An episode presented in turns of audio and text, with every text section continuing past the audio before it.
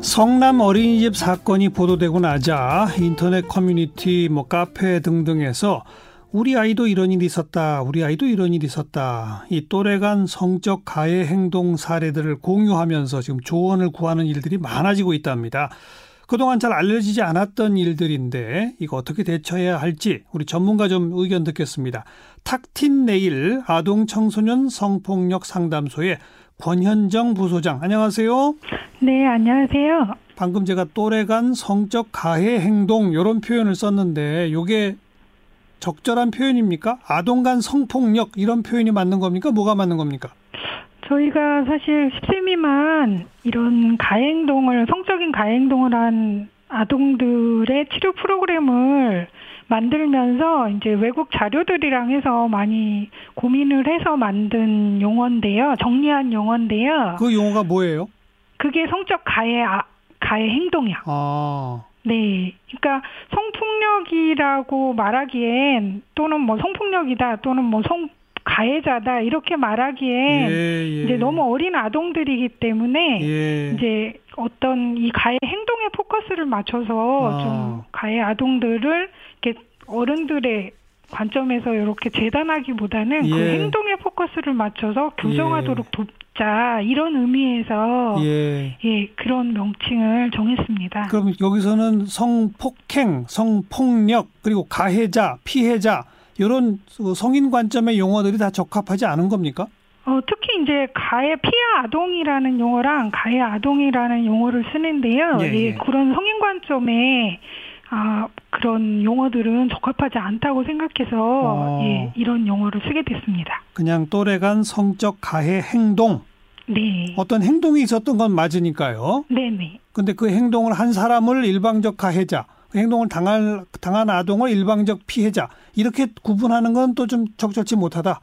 근데 사실 뭐 피해자는 이제 피해자라는 용어는 써도 괜찮을 것 같은데, 특히 이제 가해 쪽에 있어서는 어떤 낙인이 될 수 있어서 너무 어린 아동들인데 이제 배우고 있는 아동들이잖아요. 그래서 그렇게. 용어를 쓰게 됐습니다. 아니, 이런 용어를 제가 좀 여쭤본 게 박능우 복지부 장관이 이번 일은 어른 보는 관점에서 성폭행으로 봐서는 안 된다. 그냥 발달 과정에서 나타나는 자연스러운 행동일 수 있다. 이런 표현들, 또 성폭력이란 표현 부적절하다. 이런 발언들을 내놔가지고 지금 시끌시끌하거든요. 그럼 지금 권현정 부소장 보시기에는 박 장관의 언급은 대체로 적절한 겁니까? 근데 이제 저희도 성적 가해 행동이라고 이런 용어로 정리를 하기는 했지만 사실 이제 아동의 성적 행동들에 대해서 발달 과정상의 자연스러운 행동과 주의 깊게 관찰해야 하거나 위기 상황으로 보고 바로 개입해야 하는 문제 행동들은 구분하는 기준이 있습니다. 그래서 이제 상호 자발성이라든지 강제성 그리고 비밀스러움이 있었는지 없었는지 이런 것들로 구분을 하고 있기 때문에 이번 사건 같은 경우는 이게 서로 자발적이지 않았고 일단 피해 아동 가족들의 이 말들에 의하면 자발적이지 않았고 강제성도 있었고 그다음 교사가 안 보는 데서 했다 이런 것들이 있기 때문에. 자연스러운 행동이라고 보기는 좀 어렵다고 생각합니다. 네, 자연스러운 행동을 넘어선 즉각적 개입이 필요한 문제 행동으로 보는 게 옳다. 네, 그렇습니다. 이런 일들이 근데 많은가 봐요. 지금 여기저기 그 카페 등등에서 난리거든요. 전문가로서 진짜 이런 일들이 많습니까? 저희한테 이제 1년에 한 20건 정도 평균 의뢰 10세 미만 가해 성적 가해 행동을 한 아동들이 10세 미만인 경우 한 20건 정도 의뢰가 되고 있고요. 그리고 사실 의뢰되지 않는 건수들도 많이 있을 거라고 생각이 됩니다. 당연하겠죠. 특히 또 이번 성남 사건 같은 경우 피해 아동의 부모가 지금 2차 피해를 호소하고 있거든요. 뭐 피해 아동이 먼저 가해 아동의 손을 끌었다, 피해자 측에서 무리한 배상을 요구했다, 뭐 이런 허위 사실 유포까지 있다는데 이런 2차 피해도 이런 경우에는 대체로 항상 뒤따르는 일입니까?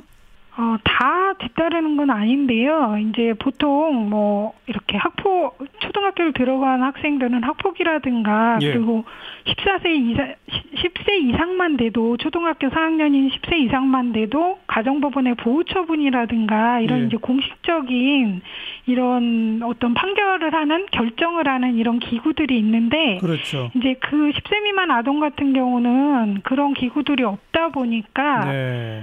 없다 보니까 이제 더 2차 피해가 심한 것 같아요. 그렇군요. 예. 그러면 이제 어떻게 해야 합니까? 조언을 좀 주세요. 이런 일이 벌어졌어요. 어떻게 해야 네. 돼요?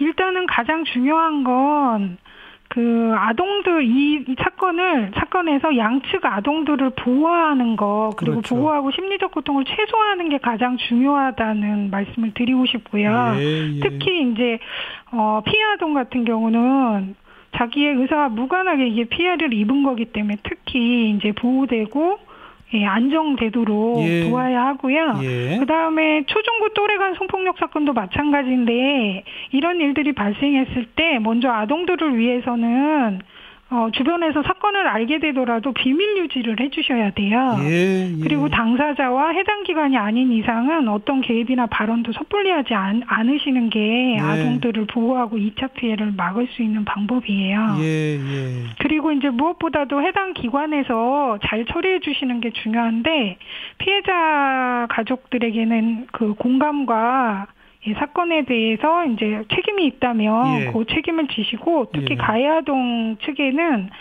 이게 지금 강제력 있는 제도가 없더라도 도의적인 예. 책임을 지면서 예. 사건이 순조롭게 해결될 수 있도록 예. 돕는 거 예. 이것이 이제 중요하다고 생각합니다. 그 이번에 피해당한 아동의 아버지라고 밝힌 분이 청와대 청원 게시판에 네. 피해자가 당당히 목소리 내고 요구할 수 있는 네네. 제도 강제력을 네네. 가진 중재기관 만들어달라 이런 그 건의를 했고 지금 20만 명 동의가 넘었거든요. 네네. 이런 강제력을 가진 중재기관과 제도 필요합니까?